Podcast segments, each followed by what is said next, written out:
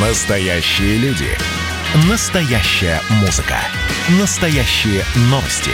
Радио «Комсомольская правда». Радио про настоящее. 97,2 FM. эм.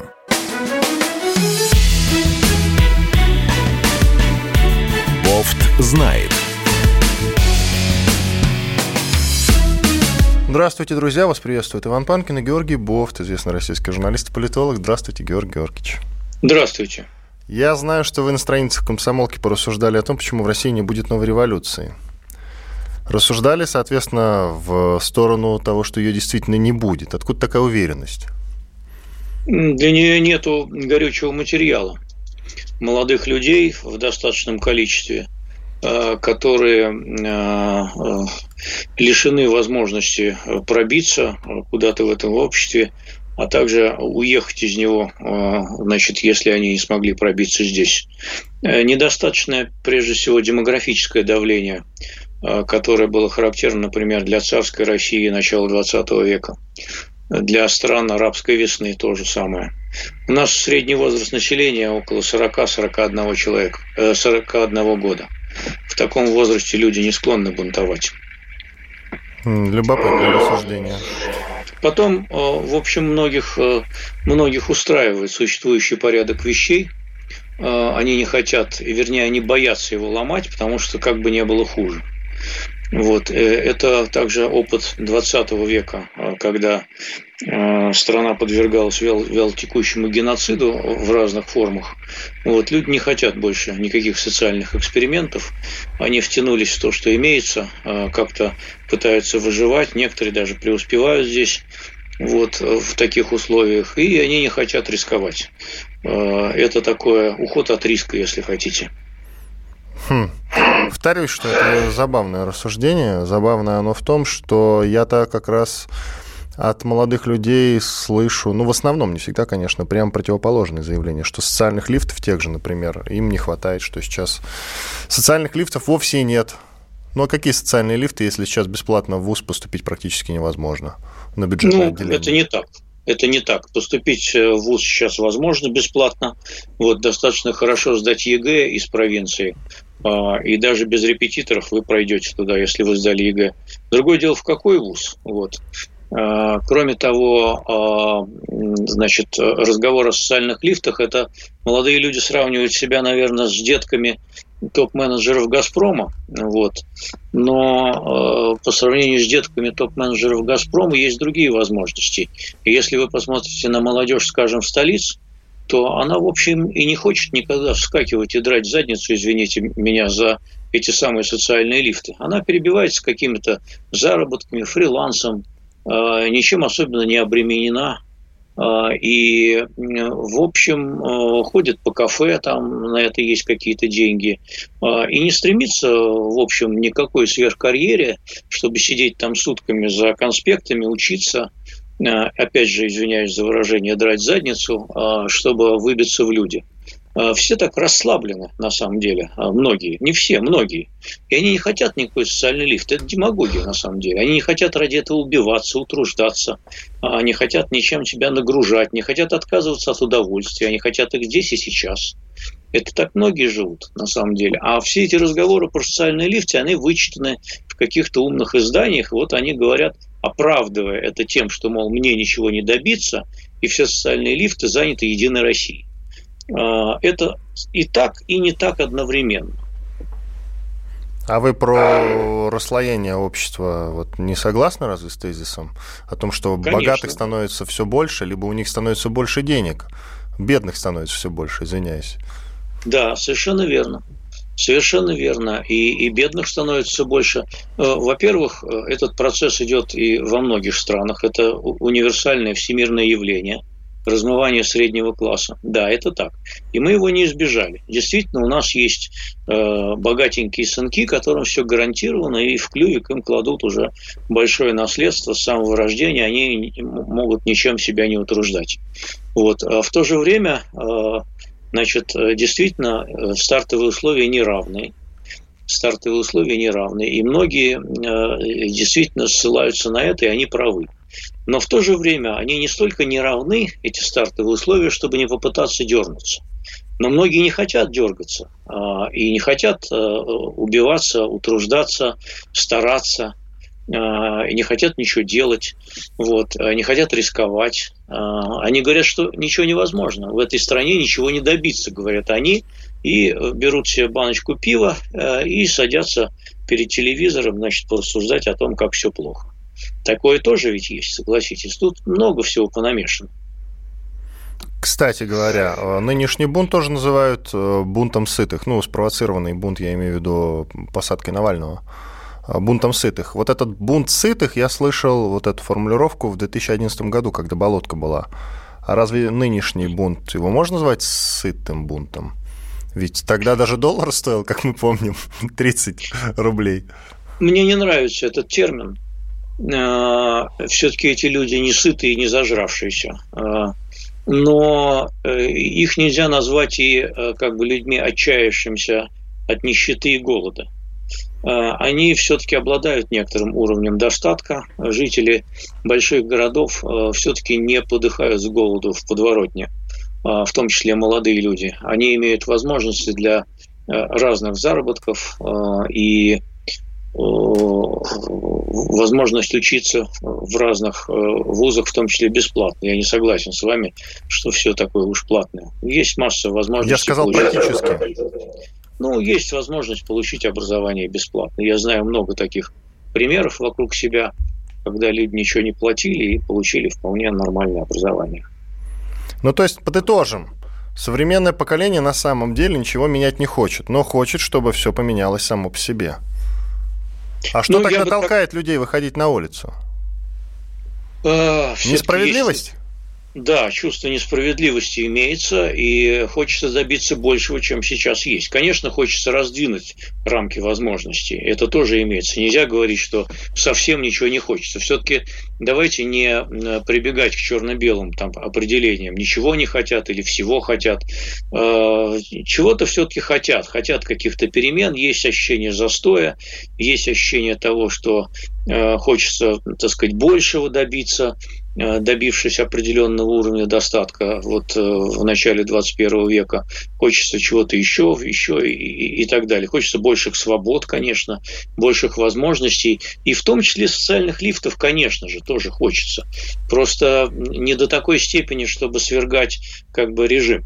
А, вот такой критической массы в стране не накоплено. Кстати, Саш Коц, военкор «Комсомольской правды», когда люди выходили на улицу накануне по поводу ареста Навального, не ареста уже, а приговора Навальному, он говорил с молодыми людьми, любопытный момент, вот вы тоже сказали о том, что многие там ничего не хотят делать, а, сидя с банкой пива перед телевизором. Так вот, он пообщавшись с молодыми людьми, насколько я вот понял его слова, они действительно не хотят ни в чем даже разбираться. Вот они про, про Навального того же, в общем-то, ничего конкретно не знают. Просто посадили Навального, имя слышит Навальный, о, известный оппозиционер, о, его посадили, о, большой приговор. Хотя какой большой, 2,8, не такой уж и большой, еще и УДО будет. Поэтому, но вот вышли за Навального как вот несправедливость, власти несправедливость. Хотя на самом деле там справедливость или несправедливость можно долго рассуждать. И я вас не спрашивал, кстати, про приговор. Еще спросите. Вот прямо сейчас. А, а что, приговор? Да. Э, Справедлив я думаю, что или несправедлив? Я думаю, что э, приговор это политический, мы все это понимаем.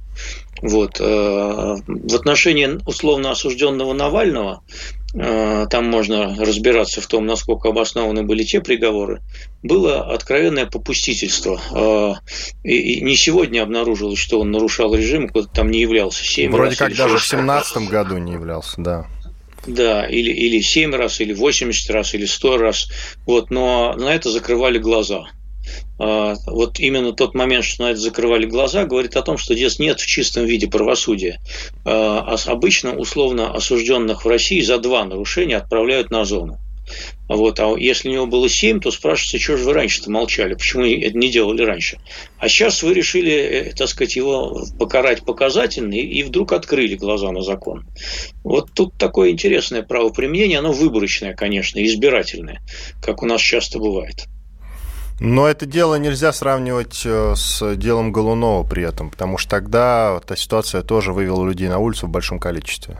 Ну, кстати, в большем, совсем... кстати, в большем, чем ничего, сейчас. Ничего общего с делом Голунова вообще тут нет. Ну, ну, просто ничего общего с делом Голунова нет. Там просто подбросили наркотики, и людей возмутил ментовской беспредел. А тут, э, так сказать, политическая игра идет большая. А, как с одной стороны, так и с другой стороны. Вот. И, в общем, люди определились в этой политической игре. А, часть э, присоединилась к оппозиционеру и поддерживает его в этой политической игре, потому что он против Путина. Вот. А, и это главное в этой позиции. Да? А другая часть, и эта часть большее общество, она как бы, в общем, не хочет, э, чтобы вместо Путина пришел новый Путин, молодой, со своей когортой с единомышленников, которые займут места Ротенбергов, Тим Тимченко и, и, и прочих приближенных олигархов. Вот. Нет никакой гарантии, что эти люди не займут их места, а, как это происходит, например, при каждой пересменке власти на Украине. Там вместо одних э, блатных олигархов появляются сразу другие, которые наваривают на э, новом режиме. Не хотелось бы, чтобы у нас была такая череда. Вот. Мне кажется, что э, Навальный, вот меня во всяком случае, пока не убедил, что он принесет с собой некую новую систему власти. А меня он дважды не убедил этим, потому что все его приближенные очень токсичные люди. Мне страшно их даже читать, не то что слушать, честное слово. Особенно вот, вот Волкова. Это я, я с вами согласен. Это Давайте сделаем паузу, Георгий Георгиевич, продолжим говорить. Конечно, вот где Волкова поругать и команду Навального, я всегда за. Иван Панкин и Георгий Бофт, известный российский журналист и политолог. У нас 5 секунд остается. Все, делаем перерыв. После этого продолжим. Оставайтесь на радио «Комсомольская правда». Кто виноват и что делать, в нашей стране знает каждый. А вы попробуйте предсказать, что будет – Каждый четверг в 8 вечера по московскому времени главный редактор «Комсомольской правды» Владимир Сунгоркин делает прогнозы, как станут развиваться события. И у него это отлично получается. У нас очень сильная налоговая служба. Руководитель ее, господин Мишустин, это один из выдающихся управленцев. Ему бы возглавить правительство. Байден может победить с минимальным перевесом. И, скорее всего, они будут спорить, ходить в Верховный суд, доказывать. Карабах станет азербайджанской территорией, каковой она является по всем международному праву и, извиняюсь, по решениям, специальным решениям Организации Объединенных Наций. К лету исчезнет вся эта пандемия, и мы перейдем к нормальной жизни. И дальше я бы прогнозировал, будет огромный всплеск во всем, в экономике, в потреблении. Я предрекаю, что где-то уже к осени будет серьезный бум всего хорошего против всего плохого. Хотите знать, что будет? Включайте радиоприемники каждый четверг в 8 вечера по Москве.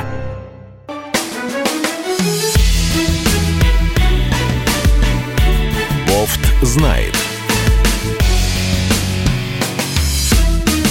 Иван Панкин и Георгий Бофт, известный российский журналист и политолог, с вами по-прежнему. Георгий Георгиевич, давайте подытожим по поводу Навального, его бестии и братьев, его токсичных приспешников – я сказал коротко в конце прошлой части о том, что мне, когда я читаю интервью того же Волкова, главного приближенного Навального, мне не, не по себе становится, и даже его слушать.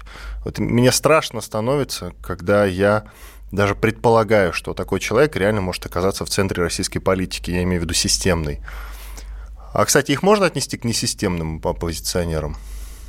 Ну, это большевики, это нео, нео-большевики, я бы сказал. Они довольно нетерпимы к чужому мнению и, кстати говоря, были всегда такими. Я не хочу сейчас э, там, э, уже критиковать Навального за его нетерпимость, поскольку он сидит в тюрьме, и это не очень корректно. Но его соратники, в общем, такие резкие ребята. Вот, и они не очень договороспособны, мне кажется, с другими оппозиционерами. Ведь было уже много попыток объединиться э, в том числе и с Навальным, и во время там, московских мэрских выборов, и потом во время московских, э, значит, вот этих э, выборов парламентских, законодательное собрание в Мосгордуму, да, они ни на какие контакты ведь с э, родственными по взглядам вроде бы людьми они не пошли. И, в общем, фактически выборы в Мосгордуму а, они прошли, так сказать, э, без помощи Навального. Там было некое, так сказать, умное голосование, но вот оно само по себе, мне кажется, весьма сомнительной тактикой, поскольку черт знает кого в результате выбрали вместо тех, кого он лично не любил. Кстати, ну, насчет Навального еще немного. что хочу сказать. Э, он часто говорит о том, что его не зовут на центральные федеральные телеканалы. Я знаю как минимум один телеканал, который имеет статус федерального, на который его не прочь позвать. А тот же телеканал УТР. А, по крайней мере, в свое время сотрудники УТР рассказывали, что они отправляли запросы и не получили никаких ответов. Вот. Далее в журналист «Комсомольской правды» Николай Варсегов писал у себя в Фейсбуке, что как-то прогуливаясь по какому-то городу, он встретил Навального, подошел к нему и честно предложил, давайте вот поговорим, изложите свои идеи так, ну, вдумчиво, нормально, конкретно. Он э, даже толком разговаривать не стал. Пишите моему пресс-секретарю. Все, ушел. Не, чтобы как-то поговорить, расположить себе человека. Он же политик, он же должен высказываться и на другие аудитории. Он же должен разговаривать и с людьми, которые чисто теоретически не за него, по крайней мере, пока что, а не только разговаривать там э, со своей аудиторией через телеканал «Дождь» условный, да, или «Радио Свобода», телеканал «Настоящее время», ну и им подобные. Вот, поэтому он сам отказывается от какого бы то ни было диалога. Мне кажется даже ну, иногда, что ему это выгодно самому. Сейчас надо говорить уже в прошедшем времени, но многие журналисты действительно жаловались на том, что он не очень охотно контактирует с прессой и с прессой вел себя довольно, так сказать, э, ну, диктаторском ключе. И вот эти качества меня настораживают, конечно, в нем. Но что говорить, он сейчас... Последний заключен... тогда вопрос по нему, Георг Георгиевич. Как вы считаете, память о нем покроется плесенью сейчас? Вот он начнет сидеть в тюрьму, он уже начал сидеть. Э, либо же нет, Навальный останется в центре российской политики. Так или иначе, его фигура, его приспешники по-прежнему будут заявлять о себе, и никуда его имя Навальный, то есть как бренд, оно не исчезнет. Ну, сам, сам, сам по себе факт его посадки, он, конечно, поднакачает его политический капитал. Власти искусственно раздувают этот феномен. И за границу еще помогает, конечно же. Но поскольку сидеть он будет долго, я не очень верю, что он выйдет э, значит, к президентским выборам 2024 года. Два и восемь месяцев они кончаются примерно тогда. Вот я не верю, что это его последний приговор. Э, я думаю, что там еще подтянут сейчас еще парочку уголовных дел и продлят его э, сидение в тюрьме надолго. Но ведь да, вот тогда еще один вопрос. Действительно его посадили за то, что он не отмечался, а ведь, э, среди прочего, многие на высшем уровне э, политики, депутаты говорят о том, что он изменник Родины. Но тогда почему на эти слова не реагируют? По-моему, пресс-секретарь даже Дмитрий Песков упоминал именно такую формулировку, да, что это измена Родине. Как-то так. Я сейчас уточню это, посмотрю в интернете, чтобы корректную формулировку выдать. Но мне интересно, если он сказал именно так, то почему почему тогда соответствующие органы никак не реагируют, если это сказано на высшем уровне, а его посадили только потому, что он не отмечался? Ну, это странно просто-напросто. Песков, Песков, насколько я знаю, такого не говорил, такое а говорил вот сенатор, сенатор Джабаров, по-моему, говорил. Песков говорил об агенте иностранного влияния. Наверное, а вот да. Джабаров угу. говорил об измене Родине. Ну, вы знаете, это все сильно, сильно бы напоминало процессы 30-х годов уже, э, поэтому не стали порождать таких ассоциаций, но посадили его, конечно, по понятиям, а, а не столько по, так сказать, ну, что там говорить, по понятиям посадили. И все понимают, по каким понятиям. Поэтому не надо изображать, а, что это, так сказать, вот классическое судебное дело, где политика не имеет никакого значения. Тут, в общем, дураков мало, кто так считает. А вы твердо уверены в том, что он просидит больше, чем 2,8 а, и даже по условно-досрочному не выйдет? Я уверен в этом процентов на 80 а, может быть, даже на 90%, что он просидит дольше. Значит, если будет малейшая угроза того, а, что его выход, а, значит, опять активизирует протесты, и он опять станет во главе оппозиции, а у него такие намерения есть, то его, конечно, не будут выпускать. И э, сделают ему еще парочку уголовных дел. Хм. Ну ладно, будем надеяться, что все-таки 2,8 ограничится и даже поменьше им дадут, честно. Потому что, ну, когда люди сидят в тюрьме, в тюрьме в этом ничего хорошего нет. А, Конечно. либо пусть тогда доказывают, что действительно есть факт госизмены нек- некой. Да не будет никто ничего доказывать. Ну зачем это надо? Ну, ну нет. И, и вот если есть факт госизмены, у Сафронова уже, видите, вот как-то клеют ему, Ване Сафронову. Зачем? Да нет, ну, тут ничего тут не пришьешь к этому. Горбатова к стене тут не прилепишь. Никакой госизмены есть. Достаточно там статьи о мошенничестве, которые ему шьют уже там. Она тоже хорошая в плане сроков. Ну ладно, идем дальше. Идем дальше. А, глава европейской дипломатии прибыл в Москву, Жозеп Борель. Он по должности, сейчас давайте уточним, он по должности глава европейской дипломатии, европейской дипломатии заявляет не могу найти его, конкре- его конкретную должность. Говорится только о том, что он глава европейской дипломатии. В общем, большой человек это европейской дипломатии. Жозеп Бурель, его фамилию многие знают и слышат регулярно, заявил, что Евросоюз должен поддерживать диалог с Россией, если хочет стать глобальным игроком. Об этом как раз и говорится в его заявлении. сегодня, насколько я знаю, он прибывает или уже прибыл даже в Москву для встречи и переговоров с главой Министерства иностранных дел Сергеем Лавровым. Как вы считаете, с чего это вдруг такие нежные заявления от главы европейской дипломатии в сторону России? С учетом э, Ну, они не нежные, это называется бизнес как обычно. Это называется дипломатия, да? Business as usual. А, в общем, э, то, что Барель не отменил свой визит в знак протеста против приговора Навальному, говорит о том, что европейцы не готовы рвать из-за этого кейса с Москвой полностью, а, а действительно как бы попытаются... Слишком много осталось неразрешенных тем. Есть Украина, вот, э, есть, э, так сказать, тлеющий потенциал значит, конфликта в Белоруссии, есть газовые проекты, есть нефтегазовые проекты, есть определенный внешнеторговый оборот, ну и так далее. Наконец, в общем, европейское сообщество сейчас находится в весьма так сказать, трудной ситуации из-за коронавируса.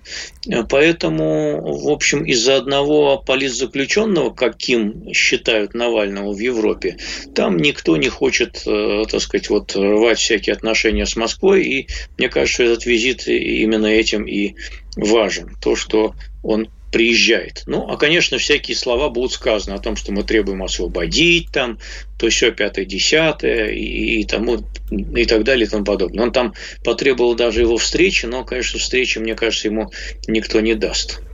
А, он председатель Европейского парламента, если быть корректным до конца. Вот я вначале не сказал, сказал обобщенно. Председатель Европейского парламента Жозеп э, Боррель. Боррель. Итак, тут еще любопытная тема с ним связана. Оказывается, и для меня это открытие, Евросоюз выделил 13 миллионов евро для пострадавших от пандемии россиян. Честно говоря, Георгий Георгиевич, вы слышали о таком? Я даже не знал, что нам кто-то что-то выделяет, тем более 13 миллионов евро. Наверное, это не очень большие деньги, но все же денежки. Не очень понятно их целевое предназначение, кому их дают. Может быть, это э, россияне, которые пострадали от пандемии на территории Европейского Союза. Я не знаю просто об этом ничего, э, и не, не берусь комментировать, я не знаю, что это такое. Это копейки, на самом деле. Ну да, наверное, это небольшие деньги, но деньги. Курс евро в России, вы помните? Высокий, что-то там под 80 Ну, я бы взял, я бы взял, конечно, даже не, не о миллионах, а, э, ну, я не знаю, тысяч пятьдесят бы я бы взял, считая себя пострадавшим от пандемии. Вот я сижу тут, с вами разговариваю. Вместо, вместо этого вы бы лучше потратили вот эти 13 миллионов, да? Да, я бы на, на, такси, на такси бы ездил к вам на, в студию. Вам на такси не хватает, Георгий Георгиевич? Вы из-за этого масок, к нам не приезжаете, Я да? бы себе масок накупил и этих костюмов защитных, вел бы в, в защитном костюме. Так давайте мы купим вам защитный костюм, это не вопрос вопрос, и даже такси вам оплатим до, до редакции. Это не вопрос. Почему вы к нам не обращались с этим? Ладно, у нас 30 секунд. Я скажу точную формулировку, цитату от Жозепа Барреля. Россия ЕС уже выделил 13 миллионов евро для поддержки уязвимых групп населения, наиболее затронутых пандемией. Будем разбираться, что это значит. И по его словам, ЕС в целом уже мобилизовал почти 39 миллиардов евро для помощи странам по всему миру для решения важных вопросов в сфере здравоохранения и обеспечения гуманитарных потребностей, а также для поддержания экономического восстановления и мер соцзащиты. Делаем паузу. Панкин и Бов, с вами оставайтесь здесь на радио «Комсомольская правда». Бофт знает. Значит, я самый первый вакцинировался, поэтому меня спрашивают. Поехали, напились и давай, значит, все. Нет больше СССР, мы создали Содружество независимых государств. И скорее хозяину, Бушу, старшему президенту США звонить. Назначьте везде русских, и многонациональные регионы были бы довольны. И дайте больше прав регионам и больше прав предприятий. Итоги с Жириновским. Каждую пятницу на радио «Комсомольская правда». Владимир Вольфович клеймит злодеев с оптимизмом смотрит в будущее и общается со слушателями. 9 часов вечера по московскому времени. Я все могу сделать. Запросто наведу порядок.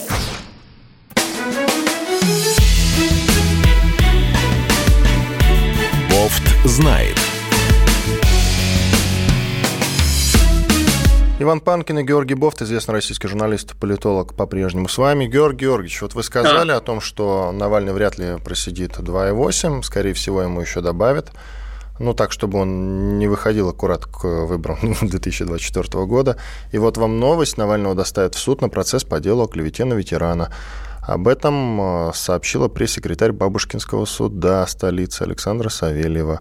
Вот. Э, клевета на ветерана, напомню для тех, кто не знает, э, когда шла в СМИ поддержка голосования по Конституции, Навальный критиковал видеоролик, в котором известные не очень люди поддерживали проект новой Конституции, призывали людей пойти и проголосовать. Вот, среди прочих там выступал и ветеран Великой Отечественной войны. А, Навальный, наверное, не случайно сделал скриншот э, именно с, вот, с картинкой ветерана и выложил в своих соцсетях, обругал всячески. Ну и, собственно, наконец-то, а, ну, ветеран попросил, конечно, его за это осудить. Вот, призвал к ответственности, как говорится. И вот теперь, наконец-то, ответственность придется нести за это. Я так понимаю, что все-таки еще что-нибудь найдут, да, из прошлого, за что Навальный не ответил. А не отвечал ну, он вот за многое. Есть два уголовных дела, вот о клевете, и второе еще о мошенничестве, что те деньги, которые он, а, значит, вот собирал, это якобы он их потратил на себя и так далее. А, донаты вы имеете в виду? Донаты, да. Донаты, потратил на себя. Но это ведь тоже не исключено, действительно. Ну да, 2,8, возможно, не ограничится. Будет 3,5, 3,8, может, даже и 4. Ну, а ну, может, и 10. Ну, вы сами говорили, что десятку ему не дадут. Десятку, кстати, прогнозировал Николай Сванидзе. Я Все. по этому делу говорил, что не дадут, а по другим делам могут и дать в совокупности десятку, а поэтому там десятки просто не предусмотрены. Хм. То есть он может и как Ходорковский посидеть, да? Да, легко. Прям по полной. Ничего себе. Ну ладно, идем дальше. Но, с другой стороны, он сам ввязался в эту игру, и к нему действительно очень много вопросов, так что как-то обелять его лишний раз тоже не хочется. А, тем временем Мария Захарова, а, Захарова, официальный представитель Министерства иностранных дел, заявила, что тема вмешательства США в дела России получит развитие на официальном уровне. А, так как Россия всегда исходила из права суверенных стран решать внутренние дела самостоятельно. Но она это не случайно сказала, ведь на заседание по делу Навального пришло множество дипломатов стран ЕС. Что они вдруг делали на заседании суда по делу Навального? Действительно, зачем они туда приехали? Ну, вообще формально не запрещено посещать дипломатам, в том числе и вообще иностранным гражданам, открытые судебные заседания. А, но поскольку дело Навального политизировано, и является фактором российской внешней политики в том числе, а, и его делают а, фактором российской внешней политики а, еще с тех пор, как его туда значит, отправили на лечение в клинику Шарите, то они и пришли, в общем, поэтому ну, у Захаровой своя роль, у них своя роль, все отрабатывают в рамках своих ролей, значит, стараются очень и со сцены произносят подобающие такой роли слова. Что этот театр разбирать? Зачем вот надо? Все Нет, понятно. мне интересно. Вот, например, она говорит, тема вмешательства США в дела России получит развитие на официальном уровне.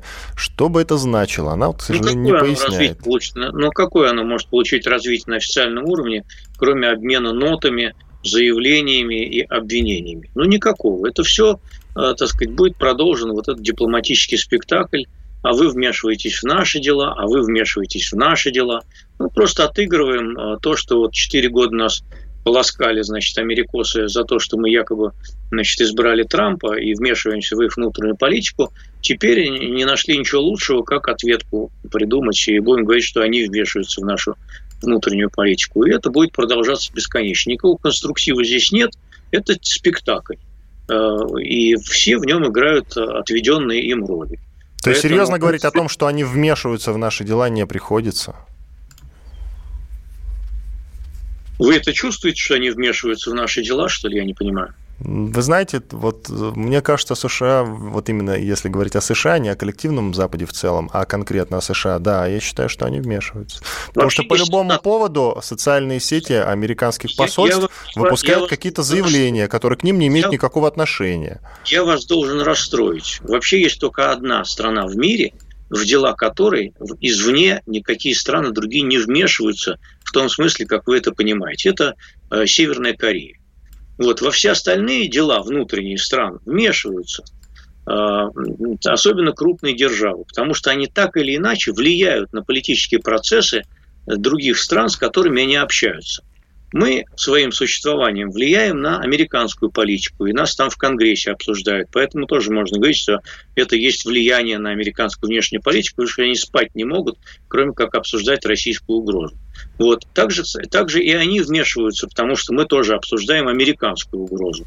Вот. Мы вмешиваемся в дела Венгрии, понимаете, потому что вот они хотят купить нашу вакцину. Евросоюз вмешивается в наши внутренние медицинские дела, поскольку вокруг вакцины «Спутник» есть определенная политизация. И так можно до бесконечности обсуждать. Понимаете, какие-то мы трепетные такие стали, чуть кто уже что заявление какое делает про нас, мы сразу вопим, что в наши дела внутренние вмешиваются. Да наплевать на них, на всех, понимаете? Вот это вот всерьез обсуждать, честно говоря, достало уже. А я тут хотел поговорить о том, что группа американских сенаторов от обеих партий внесла в Конгресс США законопроект о санкциях против России из-за ситуации с Навальным. Ну и что? Вот это, это тоже есть, это тоже есть такое же вмешательство. А мы вмешиваемся в американскую политику тем, что мы приняли закон Димы Яковлева в свое время. И что? Это все политика, и она вся э, так или иначе подразумевает какой-то фактор э, вмешательства или попытки влияния на политику другой страны. Понимаете, так можно не общаться, и тогда никто ни на кого не влияет, и никто никуда не вмешивается. Это цирк с конями все. Вот это обсуждать вмешательство. Ах ты, боже мой, треб, какие мы нежные, нас тронули. Ну и насрать на них, извиняюсь за выражение. Хорошо, Нью-Йорк Таймс вот как раз э, пишет о том, что помощники Байдена считают, что у США мало возможности вводить санкции против России. А там еще, кстати, возможности для санкций какие-то у них остались? Просто, просто интересно. Ну, какие-то какие остались. Можно ФИФТ отключить, можно против э, госдолга э, ввести э, санкции. Вот против него еще не вводили. Э, кстати, последний аукцион ФЗ, он провалился. Может быть, под влиянием того, что ждут этих санкций. Продажа ФЗ э, аукцион провалился. Минфин не продал столько, сколько хотел. Никто не купил наши, э, значит, эти самые облигации федерального займа. А это, кстати, как-то связано с делом Навального? Это повлияло на то, что не, не знаю, захотели покупать? Не знаю, не знаю, может быть, связано, потому что люди, как бы, может быть, ожидают, что на госдолг будут введены новые санкции, и они не хотят с ним связываться. Я предполагаю, я точно вам не могу это сказать, это станет ясно в ближайшие недели. Если американцы отважатся ввести э, санкции против госдолга, в том числе новых и старых э, эмиссий, тогда это, конечно, такой серьезный будет удар, и в том числе по курсу рубля. И это тоже можно считать, конечно, вмешательством. Да, конечно. Вот. Но это такая вот политика противодействия. Да. Это можно считать вмешательством, а можно просто борьбой политической и экономической. Конечно, мы им не нравимся, а они не нравятся нам. А, мой друг и коллега Павел Пряников пишет. Бывший премьер Беларуси Румас улетел жить к себе в Европу. В Италии уже живет один его сын, второй в Англии. То есть даже тираничная внешне патриотичная номенклатура Беларуси тоже связывает свою жизнь только с Западом. Потому никаких серьезных санкций не будет, в том числе и против России. На Западе не дураки терять таких дойных коров из Северной Евразии. Одна только номенклатура России вывела на Запад полтора триллиона долларов и выведет еще столько же. Но вам как такой аргумент? Я не очень согласен, потому что многие не могут воспользоваться частью этого полутора триллионов долларов, поскольку они под санкциями находятся, и некоторые э, корыстные зарубежные британские, американские и прочие европейские дяди, они только и ждут повода, как бы это все реквизировать. Вот Каддафи тоже ввел, вывез э, фиговую тучу денег в Европу, но, э, в том числе в Европу, да, но его сын что-то не может воспользоваться этими, э, этими авуарами, а то сколько они заморожены, и, скорее всего, их вообще конфискуют. Э, так что я бы не обольщался. Беларусь маленькая страна, вот это ничтожный чиновник какой-то, ну, по европейским масштабам, поэтому на него решили наплевать, и пусть он там живет. Тем более, что он же в отставке. Хорошо, вот вы упомянули наш спутник Ви. Вакцину против ковида. А, и немецкие СМИ рассказали о реакции Запада на эту самую нашу вакцину с посылом, что Россия смогла удивить. И вообще многие уже европейские издания, в том числе авторитетные медицинские издания, написали о том, что спутник Ви хорошая вакцина. Георгий Георгиевич, это а пойдет, всегда, пойдет ли это я, нам на пользу всегда, России? А я всегда это поддерживал, тут, этот тезис, и с самого начала говорил, что она, э, скорее всего, э, безвредная, а с большой вероятностью еще и хорошая. Вот. Но единственное, выражал, так сказать, может быть, там неряшливо оформили протоколы испытаний, но теперь после э, публикации в Ланцете, я думаю, что эти вопросы будут сняты. Ну и хорошо. Как вы считаете, та же вот Америка купит нашу вакцину или нет? Америка не купит, она скорее застрелится. Ну, а, а ей она не нужна. Ей хватает своей вакцины. И я думаю, что многие другие страны, они сделают ставки. Есть э, страны, которые по политическим мотивам не хотят покупать. Вот Украина не хочет, Польша не хочет, например. Вот, категорически не хочет. Вот просто поляки же, они же просто концерт дадут, если русской вакцины привьются. Вот, а так же, как и, значит, украинцы многие. Вот. А многие хотят, кстати говоря, и критикуют украинское правительство за то, что оно это не покупает. Вот. Американцы, тем более, это же удар такой по самолюбию будет, потому что как же так? Ну, правильно, лучше убивать своих сограждан ну, им файзерами всякими. Давайте сделаем паузу, Георгий Георгиевич. В принципе-то по вакцине уже все понятно. Она хорошая. Иван Панкин и Георгий Бофт, известный российский журналист и политолог. Отправляемся на перерыв, после этого продолжим. Знает.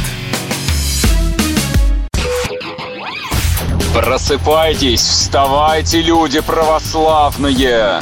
В эфире радио «Комсомольская правда». Я Сергей Мордан. Прогноз на 21 год вас не порадовал, я надеюсь. Конвойные в белых тулупах, лающие овчарки, прожектора шарят по белой пустыне. Давайте уже вот по-нашему, по-русски вот, скажем. По Врагам и изменникам Родины нет и не будет пощады. На Руки спине... прочь от Егоды. А. У него нашли огромный дилдо в шкафу. А вообще он отмазывал заключенных и пил с ними коньяк. Каждое утро в 8 часов по Москве публицист Сергей Мардан заряжает адреналином на весь день. Мне кажется, это прекрасно.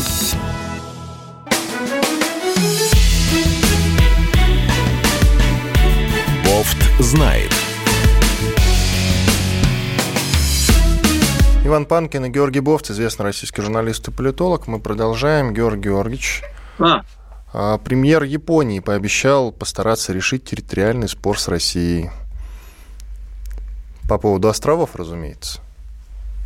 Всякий премьер Курильских. Японии будет делать эти заявления.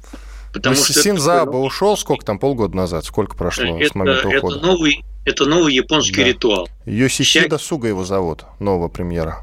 Всякий новый японский премьер будет делать эти заявления с регулярностью в несколько месяцев, э, повторять их периодически, потому что если он их не будет делать, он перестанет быть премьером. Э, это такой ритуал. Вот, э, добрая японская традиция, поэтому и все. Чего что -то. А между нами же даже мирный договор не подписан между Россией и Японией. Ну, да? не подписан, да. Ну и что? Ну и не, не будет подписан. Обойдемся. А это мирно. нам как-то мешает, скажите, вот, например, в торговых отношениях? Вообще, как он нам мешает, то, что не подписан? Вы знаете, в, наших, в нашем внешнеполитическом окружении, в том, в том контексте, который сейчас э, составляет наша внешняя политика, он никак не мешает уже. В большинстве своем Кури... Курильские острова – это ведь э, куски камней на самом деле, да? Вы поддерживаете же этот тезис?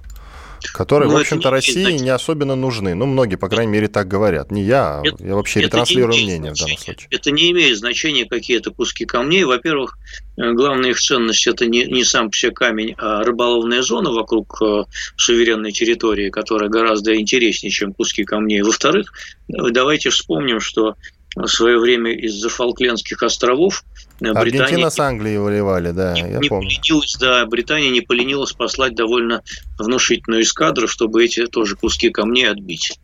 Не, ну там люди живут, там местное население есть, оно довольно большое, кстати, Фолклендских ну, островов. На Курилах тоже люди живут. Но не в таком количестве, кстати говоря. Не, Аргентина не, приехала и сказала, вы снова, вы снова часть Аргентины. вот, и поэтому Великобритания, да, отправила туда войска, да. Был дело такое, был дело. Лет сколько, 20 назад? Сколько там, когда это было? Это предтечер был в 70-х годах. Даже больше, да. Вот, да, короче, да, я помню этот момент, э, как-то его проходил. А, в общем, мы острова Японии, вы уверены, не отдадим. Я правильно вас понимаю? Нет, никогда. А, ну, а почему японцы это не понимают? Это же очевидный факт, что Путин не может войти в историю как человек, который присоединил Крым Потому что и, и отдал Курильские острова. Но так же, как это часть нашей внутренней политики, что мы не, не можем отдать острова, также это часть японской политики, которая говорит, что она не может от них отказаться. А зачем эти острова японцам? Ну, кроме того, что им не хватает э, территории в целом для людей, ну, во-первых, из принципа, э, если говорить, э, то этот принцип это важнее всего, да. Вот. Во-вторых, ну, там есть все-таки большая экономическая составляющая, это именно э, рыболовная, рыболовная зона, зона рыболовства. Большая, там очень много чего полезного всякого, всякого водится, что можно ловить сетями и, и, и, трель, и трейлерами, траль, тралами. Мы с вами редко говорим про Украину. Георг Георгиевич, я не знаю, хорошо это или плохо. Но Мне кажется, что это хорошо. Да? Ну, давайте да. немножечко, капельку самую. Ну, немножечко давайте. Значит, на, накануне, накануне были закрыты три оппозиционных телеканала на Украине вот, по велению президента Зеленского. Вот он сказал, три телеканала закрыть. И их закрыли. На самом деле, я вот их когда смотрел, время от времени, там какие-то интервьюшки редкие, я даже никогда не знал, что они оказываются. Они, оказываются, оппозиционные. С чего вдруг я там на Украине так решили, мне не совсем понятно. Я не смотрел ни эти, ни другие украинские каналы. Меня внутренняя жизнь на Украине практически не интересует. А, чисто внешне я могу сказать, что это проявление цензуры, э, совершенно недопустимое, но сделать с этим, к сожалению, мы ничего не можем. Причем это демократ Зеленский сделал. Да. И даже его помощники, как сообщается, считают это решение неправомочным. В принципе, как вы считаете, логика президента Зеленского здесь в чем? Чем ему мешали эти не самые рейтинговые телеканалы украинские? Э, они ему мешали тем, что у него сейчас уровень популярности в районе 22%. И поэтому его, как человека довольно эмоционального, видимо, раздражает, что еще кто-то гадит ему на голову, пусть даже не самого рейтингового канала. Э, это довольно распространенное э, качество среди политиков, оно известно, вот, и не сводится только к Украине, как вы, наверное, подозреваете. Поэтому вот, у нас бы сделали изящнее, конечно. У нас бы э, поручили какому-нибудь «Газпрому» купить этот канал, и выгнать всех к чертовой матери оттуда, кто гадит на голову Зеленскому, и поставить туда лояльных комментаторов и руководителей. Вот. Но украинцы, к сожалению, не могут делать так изящно, как мы, а сработали довольно топорно. Вот, собственно, и весь урок из этого. Ну, на самом деле, не то чтобы, э, как вы сказали, заставили бы э, или посадили бы совсем уж лояльное руководство, потому что у нас многие издания, во многих изданиях меняли руководство неоднократно, но, тем не менее, некий э, некий все равно, вот, не знаю, принцип они при этом сохраняли. Тот же коммерсант, например, те же ведомости, РБК те же. Я с вами не соглашусь по всем перечисленным вами пунктам. Пожалуйста, растолкуйте. Ну вот то, что вы перечислили издания, а, они довольно значительно поменяли свою редакционную политику после того, как там сменились собственники. Но не стали абсолютно лояльными. То есть это не, ну, это, это не, не, такая, не грандиозная разница все равно. Такая задача не ставилась, значит. Такая задача не ставилась. Вот. Все-таки определенный плюрализм э, сохраняется. Но, тем не менее, они не представляют собой той политической э, опасности, которую в них видели раньше. Поэтому со сменой собственников и э, редакторов – редакционная политика этих изданий, которые вы перечислены, изменилась. И все это знают. Единственное, я вот в свое время был не согласен с тем, что телеканал «Дождь» отправили в интернет, э, хотя он только на спутник вещал, но тем не менее. Вот это мне было не совсем понятно. Вы уж помните, в чем суть до дела было? Семь лет назад это произошло. За то, что он сделал опрос, устроил на улицах Москвы опрос по поводу того, считают ли люди, что нам нужно было сдать Ленинград немцам. и его за это ну, закрыли. Ну, не да. закрыли в смысле, да, вот отправили в интернет. Это стало поводом, конечно, а так вообще, конечно, редакционная политика «Дождя» довольно критична по отношению к власти. И это действительно так. И это, в общем, такой э, откровенный оппозиционный канал. Поэтому было бы мне странно, например, видеть его э, в значит, подписках э, ведущих там кабельных телесетей, откуда его, собственно, исключили. Я же говорю, у нас изящнее все происходит. Ну, зачем топором махать? Можно же действительно таким техничным приемом, как в хоккее, допустимым, ну, в общем, правилами игры в эту жесткую игру хоккей. Вот многие у нас политики играют в этот хоккей. Вот э, просто выкинуть его нахрен за борт, и все. То есть, получается, свободы слова сейчас нет нигде. Ни в США. Кстати, американцы поддержали президента Зеленского в этом решении. Да, да, да. Циничная нет. Свободы слова нет нигде сейчас, получается, правильно? Абсолютное двуличие со стороны американцев. Что говорить? Ну, конечно. А свободы слова нет. Может быть, есть какая-то свобода слова, я не знаю, в таких странах, как Швеция, там, Швейцария. Ну да мелкие-мелкие какие-нибудь скандинавские страны. Вот, э, ну, и, ну и то там достаточно все-таки вот такой зашоренный подход на, по, по отношению Ладно. к России.